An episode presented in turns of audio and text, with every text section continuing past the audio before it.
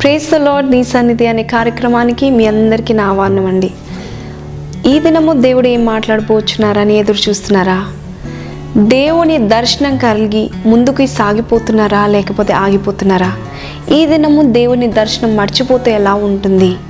దేవుని పిలుపుని అశ్రద్ధ చేస్తే ఎలా ఉంటుంది అనే వాక్య భాగంలోనికి వెళ్దామండి. దానియల్ గ్రంథము రెండో అధ్యాయం ఒకటో వచనంలో మనం చూసినట్లయితే నెబుకత్ నేసర్ కంట కలలు కన్నాడంట దర్శనం పొందుకున్నాడంట.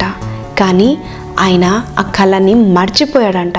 అందు నిమిత్తము ఆందోళన చెందాడని ఈ వాక్యము సెలవిస్తుందండి. అవునండి. మరి దేవుడు ప్రతి ఒక్కరికి ఒక దర్శనాన్ని ప్రయోజనకరమైన కళను దేవుడు ఇస్తాడండి మరి ఆ కళని మర్చిపోతే ఏం జరుగుతుందంట? ఆందోళన పడిపోతాము దిగులు చెందుతాము కదండి? మనలో ఎంతో మందిని దేవుడు పీల్చుకున్నాడు. దేవుడు మిమ్మల్ని పీల్చుకున్నారా?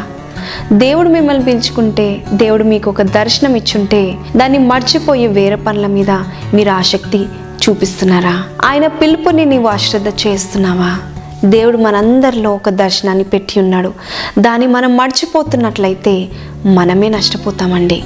ఆందోళన చెందుతామండి. దిగులు వస్తుందండి. మనం కూడా కొన్ని విషయాలు కలత చెందుతాము ఆందోళన చెందుతాము. దిగులు వస్తుందండి. ఎందుకు తెలుసండి మీరు మీ దర్శనాన్ని మర్చిపోయారేమో మీ కళని మర్చిపోయారేమో కొన్నిసార్లు నేను ఎందుకు ఈ జాబ్లో ఉన్నాను అనే ఆందోళన దిగులు వస్తూ ఉంది. నేను ఎందుకు ఈ పరిస్థితిలో ఉన్నాను? నేను ఏం చేస్తున్నా నాకేం అర్థం కావట్లేదే అని దిగులు వస్తుంది. తెలియని ఆందోళన వస్తుంది. తెలియని ఎంటీనెస్ వస్తుందండి. నా దర్శనం ఏంటి? నేను చేసేదేంటి? అనే ఒక ఆందోళన వస్తుందండి. ఆందోళన కారణం ఏంటంటే మీరు దర్శనాన్ని మర్చిపోయారు. ఒకవేళ ఈ దినము చిరాకుతో ఆందోళనతో విసుగుదలతో దిగులు వచ్చేంతగా బాధపడుతున్నట్లయితే నేను ఒకటి చెప్తున్నానండి. మీరు మీ దర్శనాన్ని మర్చిపోయారేమో ఆలోచించండి. నిబుకద్నేసరు మహారాజు అండి ఆ కాలంలో గొప్ప రాజు అండి. అధిపతి అండి. దేశ దేశాలను స్వాధీనపరుచుకున్న గ్రేట్ కింగ్ అండి. గొప్ప రాజు అండి కానీ ఆయన దర్శనాన్ని మర్చిపోయాడు. ఎంత గొప్పవాడైనా కూడా దర్శనాన్ని మర్చిపోతే ఆందోళన చెందాడండి. ఆందోళన చెంది ఏం చేస్తున్నాడండి? కలవరపడ్డాడు. కలవరపడి ఏం చేస్తున్నాడండి? ఇతరులని హాని చేయడానికి సిద్ధంగా ఉన్నాడు. చూడండి నా కళను నేను మర్చిపోయాను నా దర్శనాన్ని నేను మర్చిపోయాను. జ్ఞానులారా మీరు నా కళ నా దర్శనం చెప్పకపోతే మిమ్మల్ని నేను వెంటనే మిమ్మల్ని అందరినీ చంపిస్తాను అని అన్నాడండి. అవునండి? ఒకవేళ మనము దేవుడు మనకిచ్చిన మహా గొప్ప పిలుపుని మనం మర్చిపోయినట్లయితే ఇతరులను మనం ఆందోళనపరుస్తున్నామేమో? మన డెసిషన్ బట్టి ఇతరులను మనం బాధ పెడుతున్నామేమో ఆలోచించారా ఎప్పుడైనా? రాజు ఆయన దర్శనాన్ని మర్చిపోయి ఇతరులకి హాని తలపెట్టాలని చూశాడు. ఆయన ఆందోళనపడి ఇతరులను బాధ పెట్టాలని చూశాడండి. అవునండి. మన జీవితాల్లో కూడా ఎన్నోసార్లు మనం కూడా దేవుని దర్శనాన్ని కోల్పోయినప్పుడు దేవుడు చేయమని చెప్పిన పనిని మనం చేయకుండా ఉన్నప్పుడు ఆందోళనకి లోనైపోతామండి. దిగులు కలవరం పుడతా ఉంటుంది భయము కలుగుతూ ఉందండి. ఎందుకు తెలుసా అండి? దేవుడు మన హృదయంలో ఒక దర్శనాన్ని ఉంచాడు. మనం ఈ లోకంలో పుట్టింది ఏదో పనులు చేసుకుంటా సామాన్యమైన పనులు చేసుకుంటా నేను బ్రతుకుతున్నానంటే బ్రతుకుతున్నాను తింటున్నానంటే తింటున్నాను జాబ్కి వెళ్తున్నానంటే వెళ్తున్నానని కాదండి. ప్రతి ఒక్క ఒక్కరికి దేవుడు ఒక దర్శనం కలిగి ఉన్నాడని ప్రతి ఒక్కరికి దేవుని యొక్క పిలుపు ఉందని దేవుడు మనకు చెప్తున్నాడండి. పిలుపుని లోబడి పిలుపు తగిన జీవితం జీవిస్తారో వారికి సంతోషం సమృద్ధి సమాధానము కలుగుతుందండి. చూడండి. ఒకానొక వ్యక్తి సముద్ర తీరం గుండా నడుస్తూ ఉన్నప్పుడు చీకటి అవుతుంది అని దబదబా నడుస్తూ ఉన్నప్పుడు ఆ యొక్క తీరంలో ఒక చిన్న సంచి రాళ్ళ సంచి దొరికిందంట. ఆయన అనుకున్నాడు అరే రాళ్ళ సంచి ఇక్కడ ఉందేంటి అని ఆ సంచి తీసి ఒక్కొక్క రాయిని తీసి నేను వెళ్ళే మార్గంలో ఒక్కొక్క రాయిని తీసి నేను సముద్రంలో వేస్తానని పాట పాడుకుంటా ఆట ఆడుకుంటా చక్కగా ఒక్కొక్క రాయిని తీసి సముద్రంలో వేస్తా పోయాడంటండి. చివరికి ఇంటి దగ్గరికి వచ్చేసరికి ఆ సంచి ఆయన చేతిలో ఉంది. ఆ సంచిని ఇప్పి వెలుగులోనే చూస్తే ఆ వెలుగులో చూసినప్పుడు అది రాయి కాదంట అండి అది వజ్రం అని తెలుసుకున్నాడంట. ఆయనకి వజ్రపు సంచి దొరికింది. కానీ ఆయన దాని విలువ తెలియకుండా సముద్రంలో పడేస్తూ ఉన్నాడు. చివరికి ఆఖరిగా ఒక వజ్రం మిగిలింది. దేవుని దర్శనం కూడా ఈ వజ్రం కంటే విలువైనదండి. God's calling is the highest calling దేవుని పిలుపు మహా గొప్ప పిలుపు అండి. ఇట్ ఈస్ హయ్యెస్ట్ ఉన్నతమైన పిలుపు శ్రేష్టమైన పిలుపు. దాన్ని మీరు నిర్లక్ష్యం చేస్తున్నారా? నిర్లక్ష్యం చేస్తే మనకి కలవరం వస్తుంది. ఆందోళన పడిపోతూ ఉంటామండి. ఆ వజ్రాన్ని మనము పోగొట్టుకుంటున్నామా? పోగొట్టుకుంటే ఆఖరికి మనకి ఏమీ మిగలదండి. అసంతృప్తితో మనం జీవిస్తూ ఉంటాం. తృప్తి లేని జీవితం కలిగి ఉంటామండి. కాబట్టి మీరు ఎక్కడ ఉన్నా కూడా ఈ వాక్యము శ్రద్ధగా వినండి. I know someone once this message నాకు తెలుసండి ఈ వాక్యం ఎవరినో మార్చివేస్తుందని నేను నమ్ముతున్నానండి. అవునండి. మన లక్ష్యాన్ని మన దర్శనాన్ని మనం కోల్పోతే ఆందోళన చెందుతామండి. ఆందోళన చెందడమే కాదు ఇతరులను బాధిస్తాము. ఎవరైతే నేను నమ్ముకున్నారో వారిని మీరు బాధిస్తారు. చూడండి మత్తే స్వార్థలో ఒక మాట ఉంటుంది. హేరోదు రాజు ఈ సంగతి విన్నప్పుడు అతను అతనితో కూడా ఎరుషలేం వారందరూ కూడా కలవరపడిరి. మత్తే స్వార్థ రెండో అదే మూడో వచనంలో ఏ రోజు రాజు కలవరపడినట్టు చూస్తున్నాము. ఈ రాజు కూడా కలవరపడ్డాడు. కానీ ఈ రాజు కలవరపడినప్పుడు అతనితో ఉన్న వారు ఎరుశలంలో ఉన్న వారందరూ కూడా కలవరపడ్డారు. మీ కుటుంబంలో మీ బట్టి దేవుడు పిలుపుని మీరు అశ్రద్ధ చేయడం వల్ల మీ దర్శనాన్ని మీరు మర్చిపోవడం వల్ల ఈ లోకంలో నేను ఎందుకు వచ్చానని విచ్చలవిడిగా మీరు తిరుగుతున్నప్పుడు దేవుని వాక్యం మీతో మాట్లాడుతుందండి. ఈ హేరోదు రాజు వల్లే ఈ నెబుకదర్నేజర్ రాజు వల్లే మీరు కలవరపడినప్పుడు ఇతరులను కలవర పెడతా ఉంటారు. మీ కుటుంబకులను కలవర పెడతా ఉంటారు. మీ భార్యను మీ భర్తను కలవర పెడతా నిన్ను నమ్ముకున్న స్నేహితుల్ని కలవర పెడతా ఉంటారు. నిన్ను నమ్ముకున్న పాస్టర్ని కలవర పెడతా ఉంటారు. దయచేసి క్షమించండి అమ్మా యవన కాలం కూడా ఎన్ని రోజులు ఉండదండి? ఎక్స్ప్రెస్ లాగా వెళ్ళిపోతూ ఉంటుందండి. మనము కళ్ళు మూసుకొని కళ్ళు తెరిచే వరకే మన యవన బలము పోతుందండి. ప్రభుని అడుగుతారా ప్రభా ఇంతవరకు నా సమయాన్ని వృద్ధా చేసుకున్నాను. నువ్వు ఇచ్చిన శ్రేష్టమైన పిలుపుకి నేను అశ్రద్ధ చేసుకొని నేను డబ్బు సంపాదించాలి కదా. నేను ఈ లోకంలో ఇలా ఉండాలి కదా. ఇవన్నీ నేను చేసినాక అప్పుడు నీ దగ్గరకు వస్తానని అంటున్నారా? మీరు కలవరపడతారమ్మా. మీరు కలవరపడి ఇతరులను బాధ పెడతారయ్యా. దయచేసి దేవుడిచ్చిన పిలుపుని దర్శనాన్ని మీరు కోల్పోకండి. దేవుడు మహా గొప్ప దర్శనాన్ని మీకు ఇచ్చి ఉన్నాడండి. అది ఎలా కోల్పోతున్నారండి? ఇహలోకపు సామాన్యమైన వాటి కొరక మీరు ఎదురు చూసేది చూడండి రాజాదిరాజు మనం పిలుచుకున్నప్పుడు మనము అశ్రద్ధ చూపిస్తున్నామా? గొప్ప రాజు శ్రేష్టమైన పిలుపుతో మనం పిలుచుకున్నప్పుడు మనము ఇహలోకపు వాటిపైన మనం మనసు ఉంచుతున్నామా? చూడండి రాజుకి ఒక కుమారుడే ఉన్నాడు అనుకోండి. ఆ రాకుమారుడు అని మనం పిలుస్తాం. ఎందుకంటే రాజు తర్వాత ఆ కుమారుడే ఆ రాజ్యానికి వారసుడు కాబట్టి. మరి ఈ కుమారుడు ఎలా ఉంటాడండి? సామాన్యంగా ఉంటాడా? చెప్పండి. రాజు కుమారుడు ప్రత్యేకంగా ఉంటాడు.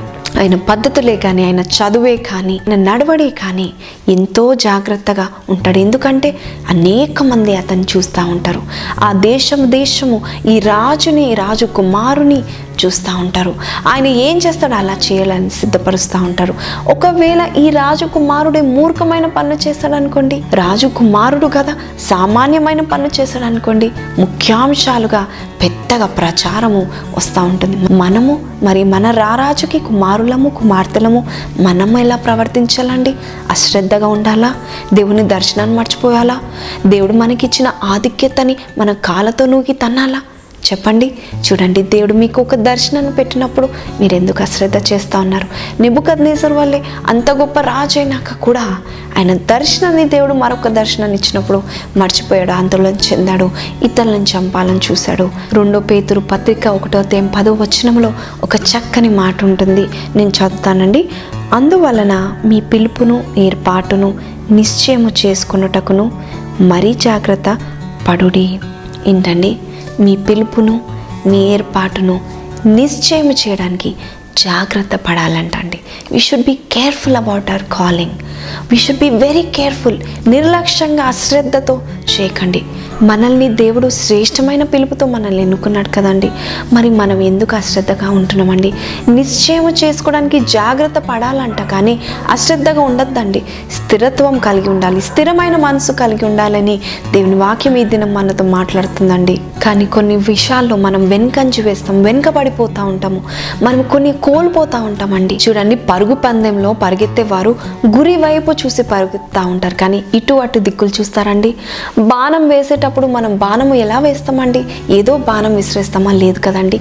గురి వైపు చూసి బాణాన్ని విసిరేస్తాం. మరి మన జీవితాల్లో కూడా దేవుడు గురిగా ఒక దర్శనాన్ని మనం పెట్టినప్పుడు ఆ దర్శనం వైపు మనం ముందుకు వెళ్ళిపోవాలి. కానీ వెనకంచి వేయకూడదండి. మనం మర్చిపోకూడదండి. మనం ఎందో నిమిత్తము ఇక్కడ ఉన్నాము? ఎందో నిమిత్తము దేవుడు మనల్ని పెంచుకున్నాడు మనం మర్చిపోకూడదండి. అందుకే పౌలు భక్తుడు రాస్తున్నాడు. ఫిలిపి పత్రిక మూడో అధ్యాయం పన్నెండో వచనంలో నేను దేని నిమిత్తము క్రీస్తు యేసు చేత పట్టబడితునో దానిని పట్టుకోవాలేనని పరిగెత్తుచున్నాను.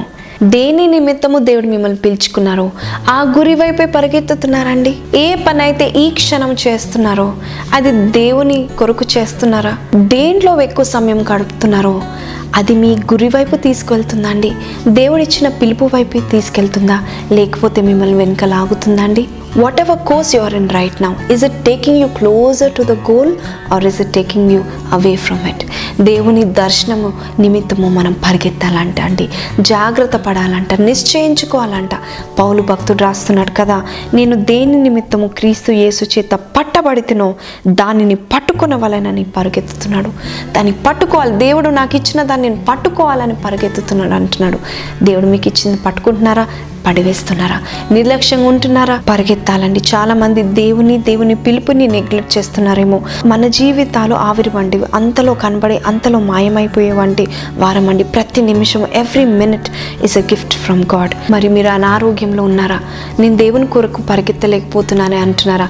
దేవుడు పక్షి రాజు యవనం వల్లే యవనంగా మనల్ని చేయబోతున్నాడండి. కానీ పరిగెత్తడానికి సిద్ధంగా ఉన్నారా? సమయాన్ని కోల్పోకండి. ఎంతో జాగ్రత్తగా జీవించాలండి. మూర్ఖమైన పనుల బట్టి మన గురి తప్పిపోతున్నామా మన పాపాల బట్టి మన డెసిషన్స్ బట్టి మన గురి తప్పిపోతున్నామా ఆలోచించాలండి. చూడండి ఒక తండ్రి గారు ఉన్నారంట.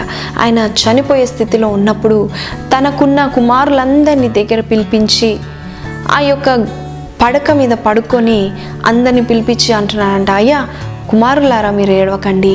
నేను మిమ్మల్ని కలుసుకుంటాను. ఎందుకు ఏడుస్తున్నారు? నేను మిమ్మల్ని తప్పకుండా కలుసుకుంటాను అని అందరు కుమారుల దగ్గర చెప్తున్నాడంట ధైర్యపరుస్తున్నాడు. ఆఖరి కుమారుని దగ్గరకు వచ్చాడంట ఆఖరి కుమారుని వైపు చూశాడంట దగ్గర పిలుచుకున్నాడు హత్తుకున్నాడంట ఏడ్చాడంట.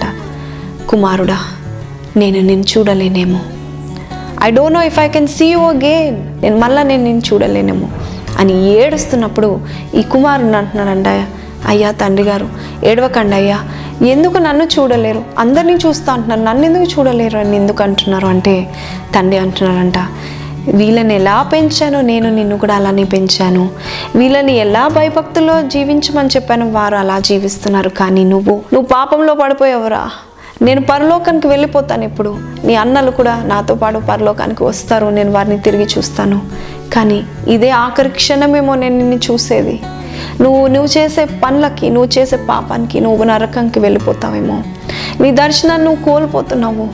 నువ్వు నరకానికి వెళ్ళిపోతావు. నేను చూడలేను. పరలోకంలో నేను చూడలేను అని తండ్రి బోరుమని ఏడ్చినప్పుడు ఈ కుమారుడు ఏడ్చుకుంటా తండ్రి నీ కొరకు నేను మారుతాను. నిన్ను చూడ్డానికి పరలోకంలో నిన్ను చూడ్డానికి నేను మారుతాను తండ్రి. నా జీవితాన్ని కదిలిచ్చావు తండ్రి. నువ్వు లేకుండా నా జీవితం లేదు. నేను నీ కొరకు మారుతాను అని చెప్పి వెంటనే పాపాలు ఒప్పుకొని దేవుని సన్నిధిలో ఒప్పుకొని మారు మనసు పొందుకొని మంచి జీవితం జీవించాడు. తండ్రి సంతోషంగా చనిపోయాడు.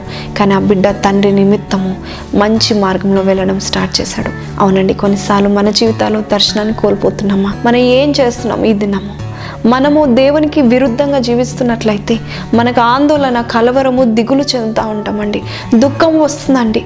ఏదైతే ఇది నాకు శ్రమ కాదు ఇది నాకు మేలు అని మీరు అనుకుంటున్నారో అదే మీకు ముళ్ళుగా మారుతుందండి.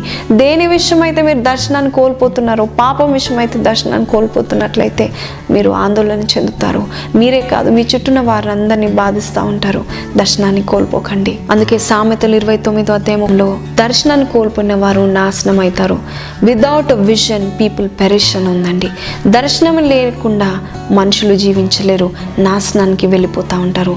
వితౌట్ విజన్ ఒక గురి లేకుండా జీవించలేము ఒక దర్శనం లేకుండా జీవించలేము. యేసుప్రభు అంటున్నాడు కదా ఇది ఒక్కటే అవసరమైనది ఇది ఒక్కటే శ్రేష్టమైనది. పౌలు అంటున్నాడు ఆ ఒక్క దాని కొరకు నేను పరిగెత్తున్నాను అంటున్నాడు. దావిద అంటున్నాడు నేను ఒక్క వారం అడిగి తిని అంటున్నాడు అండి ఒక్కటి శ్రేష్టమైనది అది దేవుని పిలుపు. ఈ ఒక్కదాని కొరకు మీరు పరిగెత్తండి మీరు అలక్ష్యం చేయకండి అశ్రద్ధ అస్సలకి చూపించకండి. దేవుడు దర్శనాన్ని కోల్పోతే కలవరం పొందుతారండి. ఏదైతే సమృద్ధి అయిన జీవితం పొందుకోవాలనుకుంటారో అది పొందుకోలేరండి. దర్శనాన్ని కోల్పోకండి. చూడండి రాజు కోల్పోయాడు దర్శనాన్ని కోల్పోయాడు గర్వంగా మారిపోయాడు. దర్శనాన్ని కోల్పోయాడు కలవరపడ్డాడు గర్వంగా మారిపోయాడండి. కానీ దేవుడు ఆయనని మొత్తాడండి. దేవుడు మొత్తినప్పుడు తిరిగి ఆయన దగ్గరికి వచ్చాడు. ఒక ఒక అడవి మనిషి వలె ఒక పిచ్చివాడి వలె అంత గొప్ప మహారాజు ఒక పిచ్చివాడు వలె కొన్ని నెలలు అడవిలో గడ్డి మేస్తూ ఉన్నాడండి. మనం దర్శనాన్ని కోల్పోతే మనం దిగజారిపోయే స్థితిలో ఉంటామండి. దేవుని కొరకు నువ్వు సాక్రిఫైస్ చేయడానికి సిద్ధంగా ఉన్నావా? దేవుని కొరకు నీ సంతోషాన్ని సాక్రిఫైస్ చేయడానికి సిద్ధంగా ఉన్నావా? నీ దర్శనం కొరకు నీ గురి కొరకు నువ్వు ముందుకు పరిగెత్తడానికి సిద్ధంగా ఉన్నావా? వెనుకున్న వాటివన్నీ మర్చిపోయి ఇదిగో నేను నీ కొరకు పరిగెత్తానని దర్శనం కొరకు నువ్వు వెళ్తున్నట్లయితే దేవుడు నిన్ను బహుగా దీవిస్తాడు చూడండి దాని గ్రంథంలో రెండో అధ్యాయము ఆరో వచనంలో ఇలా రాయబడింది. కళను దాని భావంను తెలియచేసిన ఎడల దానములను బహుమానములను మహాఘనతయు నా సముఖములో నొందుదురు గనుక కళను దాని భావంను తెలియచేయము. చూడండి కళను దాని భావంను తెలుసుకున్నప్పుడు మనకి గొప్ప బహుమానము మహాఘనతయు మనం మనము చెందుకుంటాము. మీ దర్శనం ఏంటి? మీ పిలుపు ఏంటి? దర్శనాన్ని కోల్పోతున్నారా? లేక పట్టుకొని పరిగెత్తుతున్నారా?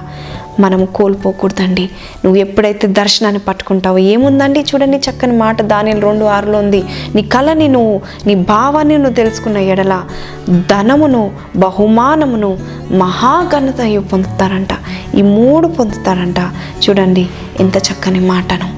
దేవుని దర్శనము మనకిచ్చాడు. ఆ దర్శనం నువ్వు పట్టుకుంటే నువ్వు అనుకుంటావు నేను సంతోషాన్ని కోల్పోతున్నాను అనుకుంటావు లేదండి మహాఘనతను పొందుకుంటావు. దుఃఖానికి బదులు బహుమానాన్ని పొందుకుంటావని ఈ వాక్యం సెలవిస్తుంది. దర్శనాన్ని కోల్పోకండి. పౌల్ అన్నట్టు అయితే ఈ ఒక్కటి చేయుచున్నాను this one thing I'm doing అంటున్నాడు. దావిద్ అంటున్నాడు one desire I ask of the Lord ఒక్క వరం నేను అడిగి తిని దేవునితో గడపడానికి. అలాగే ఏసు అంటున్నాడు మార్తతో మార్త ఒక్కటి only one thing is needed. ఒక్కటి శ్రేష్టమైనది. ఆ ఒక్కటి నువ్వు ఎన్నుకుంటున్నావా?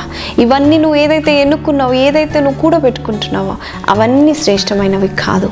ఆ ఒక్కటి కొరకు ఆ దర్శనం కొరకు మీరు పరిగెత్తండి. పట్టుకోనండి. పౌలు అంటున్నాడు కదా. ఆ దర్శనం పట్టుకోవాలని పరిగెత్తుతున్నాను అంటున్నాడు. విడిచిపెట్టకండి. దేవుని సన్నిధిలో నేను ఒకటి చెప్తున్నాను. నేను జాబ్ చేస్తున్నప్పుడు లెక్చరర్గా చేస్తున్నప్పుడు దేవుడు నన్ను పిలుచుకున్నాడండి. పిలుచుకున్నప్పుడు నేను అన్నీ వదిలి ఆయన కొరకు సిద్ధమైన మనసుతో ప్రభా నన్ను వాడుకో ప్రభా అన్నప్పుడు అందరూ ఎలా చేస్తావమ్మా అన్నప్పుడు నేను ఒకటే అన్నాను. ఒకవేళ నేను దేవునికి లోబడక ఇదే లెక్చరర్ జాబ్ చేసుకుంటా. లోబడక నా దర్శనం నేను కోల్పోయి నేను వేరే పనులు నేను చేస్తూ ఉంటే నా ఎంత దౌర్భాగ్యురాలు ఉండరు నా ఎంత దౌర్భాగ్యమైన లెక్చరర్ కూడా ఉండరు అని నేను చెప్పానండి. అవునండి. నిజానికి నేను ఒకవేళ ఆయన దర్శనాన్ని కోల్పోయి ఉంటే నా జీవితం ఎలా ఉండేది ఏమో అండి. ఈ దినము ఎన్నోసార్లు మనము ఈ దర్శనం అమ్మో ఈ దర్శనం ఈ కళ నా వల్ల కాదు.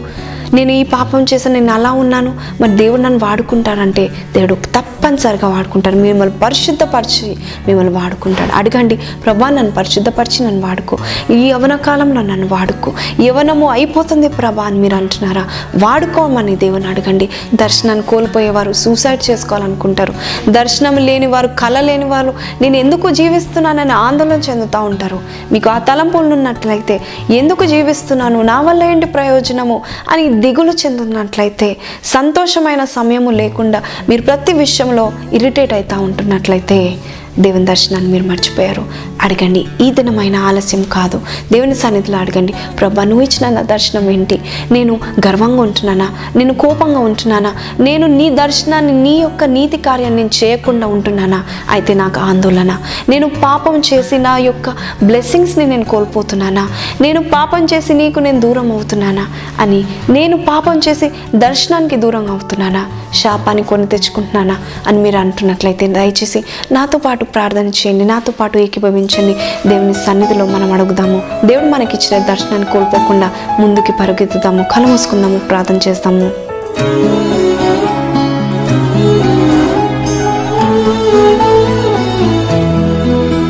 స్తోత్రాడ గొప్ప దేవానికి వందనాలు స్థుతులు స్తోత్రాలు చెల్లిస్తున్నాను ప్రభా.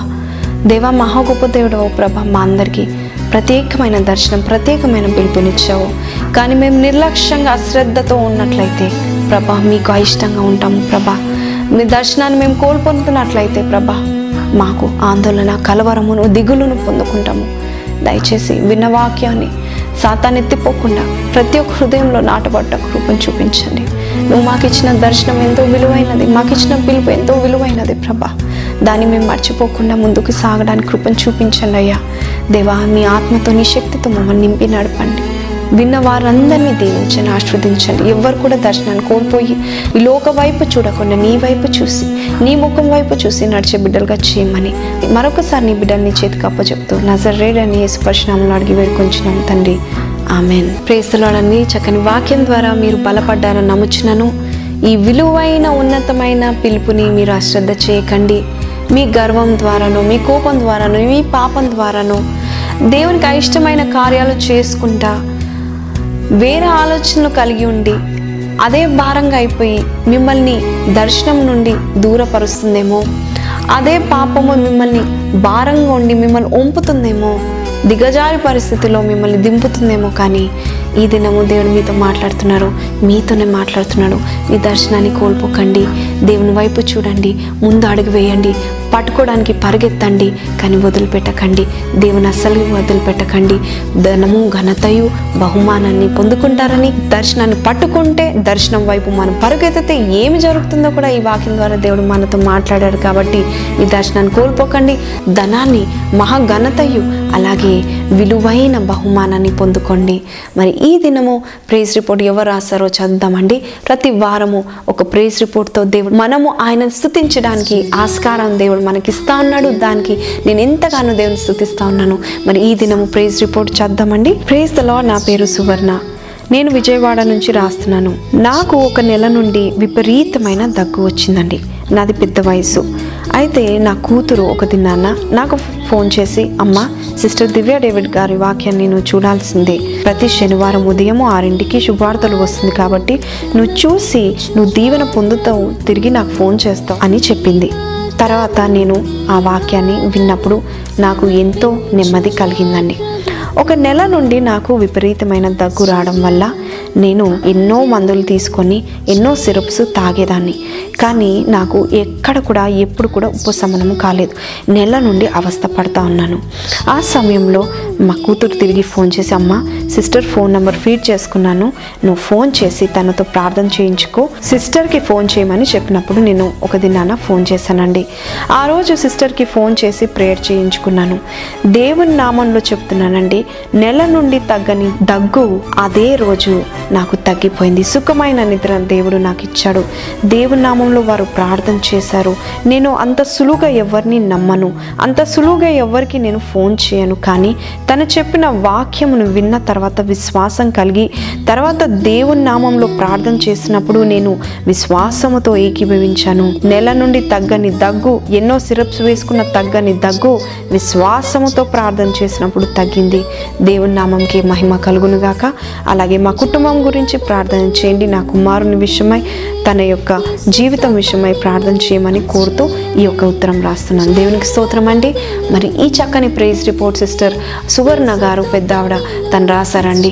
దగ్గు నెల రోజు నుంచి తగ్గక ఎంతో బాధతో ఎంతో నొప్పితో ఉన్నప్పుడు దేవుడు ప్రార్థన చేసినప్పుడు విశ్వాసంతో ఆమె ఏకీభవించినప్పుడు తగ్గించాడు. దేవునికి స్తోత్రం అండి. మరి మీకు ఇలాంటి ప్రైజ్ రిపోర్ట్స్ ఉన్నట్లయితే ఉన్నట్లయితే దయచేసి మా యొక్క వాట్సాప్ నంబర్స్లో కానీ లేకపోతే జీమెయిల్లో కానీ మాకు రాసి మీ యొక్క ప్రేస్ రిపోర్ట్ మాకు చెప్పినట్లయితే దేవుని మహిమపరిచిన వారుగా ఉంటామండి. ఈ వాక్యాల చేత ప్రేస్ రిపోర్ట్స్ చేత మీరు బలపరుచున్నారని అనేక మంది ఫోన్ల ద్వారా అలాగే మాకు ఎస్ఎంఎస్ ద్వారా మాకు చెప్తా ఉన్నారు.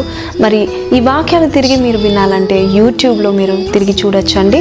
కాబట్టి నేను చెప్పేది ఏంటంటే శ్రేష్టమైన పిలుపుని మీరు వదులుకోకండి. దేవుని కొరకు జీవించండి దేవుని కొరకు బ్రతకండి. సామాన్యం వల్లే కాకుండా ఎక్స్ట్రాడినరీ పీపుల్గా గుడ్ పీపుల్గా దేవుని బిడ్డలుగా మనం జీవిస్తామండి. ముందుకు సాగిపోదాం. అంతవరకు దేవుడు మిమ్మల్ని దీవించిన కాక వందనాలండి.